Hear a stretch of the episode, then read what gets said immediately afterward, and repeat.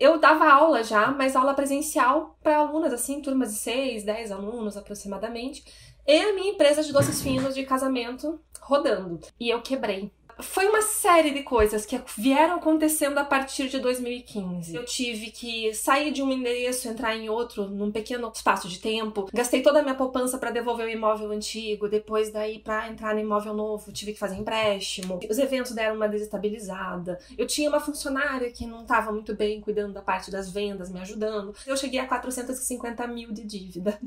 E foi bem, bem chocante, assim. Engravidei em 2016, queria muito ser mãe. Eu tava numa situação financeira financeira muito difícil e que só veio a piorar até o Igor nascer.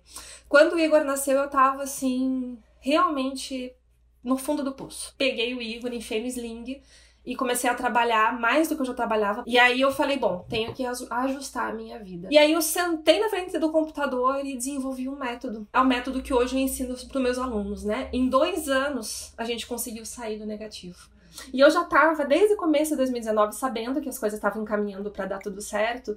E a gente estava trabalhando lá com 8, 10 casamentos para final de semana. Tinha final de semana com 16 casamentos. E aí eu falei, cara, eu preciso parar, eu não quero mais aumentar a minha empresa. E aí eu falei, cara, eu preciso achar um jeito de ganhar mais dinheiro, escalar, né, meu negócio sem trabalhar tão mais. Porque cada casamento a mais que eu pegava, por mais que eu tivesse equipe, eu tinha que me dedicar mais. Então, assim, eu não conseguia me imaginar pegando 30 casamentos no final de semana. Muito embora possivelmente eu até pudesse, né? Mas eu não queria isso para mim.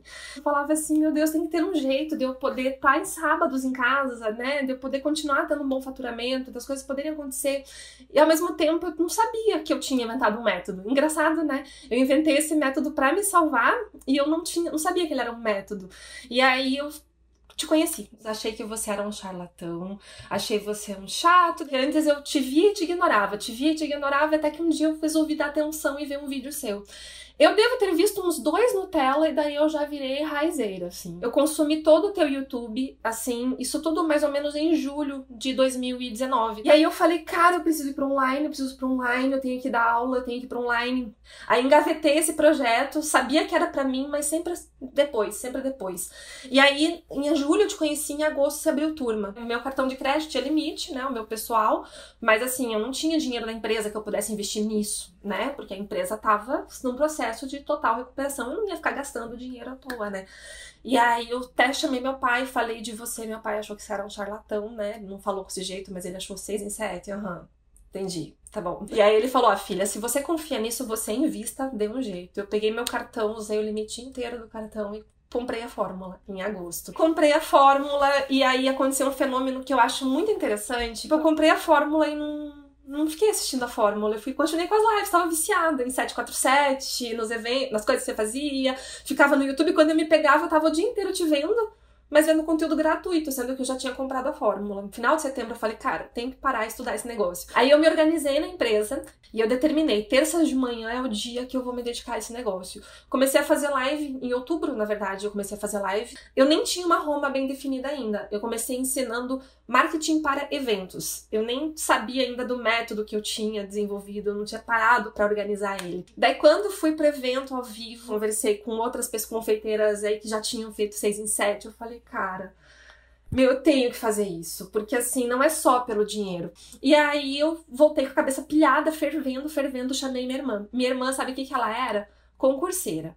Tava estudando para concurso. Chamei ela, sentei e falei, Marjorie, vem cá. Aconteceu isso, assim, assado, eu queria muito que você viesse comigo para esse projeto. Quando eu expliquei, quando eu falei seis em sete, ela fez assim para mim. Aham. Entendi. 6 e 7, né? Aí falei, preciso que alguém acredite em mim, eu quero que você venha comigo. Daí ela falou, ó, oh, eu vou te ajudar uns meses. Eu vou assistir uns vídeos dele, peguei, passei uns vídeos teus, falei, assista, conhece o Érico, antes de você falar não. Aí ela assistiu uns vídeos, é, parece ser interessante mesmo, Veri, acho que você tem capacidade disso. Então tá, vamos fazer esse negócio juntas. Daí ela veio comigo, ela falou, vou te ajudar uns meses, tá, Veri? Vou te ajudar uns meses, porque, né, depois mais pra frente você arruma uma equipe, você toma com a conta. Eu falei, ah, beleza. E aí a gente veio em janeiro, né, a gente tirou as férias de final de ano e tal, chegou janeiro, a gente começou. Na época, duas lives por dia. Meu estúdio era horroroso, a mesa era bamba, o fogão meio que quase caía da mesa. Eu não tinha estrutura nenhuma, mas a gente fez, porque feito é melhor do que perfeito. Eu aprendi muito isso com você. E aí a gente abriu o carrinho e veio 50 mil reais de cara. Daí a minha irmã falou: Caraca, ver, esse negócio aí é é bom, né? Eu falei, é, esse negócio é bom. Então a gente se programou, a gente começou de novo, mais um aquecimento e tal. Em abril, final de março, na semana do nosso aquecimento, era a semana que fechou tudo. Eu perdi toda a minha segurança, eu não sabia se os casamentos iam voltar, se não iam. Desabei, assim. Fiz o lançamento do jeito que deu. Mesmo assim, nesses trancos e barrancos, eu abri a turma no data marcada, foguete não dá ré, a gente fez isso. E abril fez 38 mil. Daí a gente mesmo assim ficou super feliz, né? Porque a gente não achava que ia fazer, assim. A gente achava que não ia dar certo. E tava, foi muito aos trancos e barrancos. Porque a gente começou a se organizar para a próxima turma, que seria em maio. Nesse meio do caminho, eu conheci um sócio. São dois sócios, na verdade. Um mora no Rio e o outro mora em Olinda, lá em Pernambuco. A gente não se conhece é, pessoalmente ainda. Eles entraram pro projeto.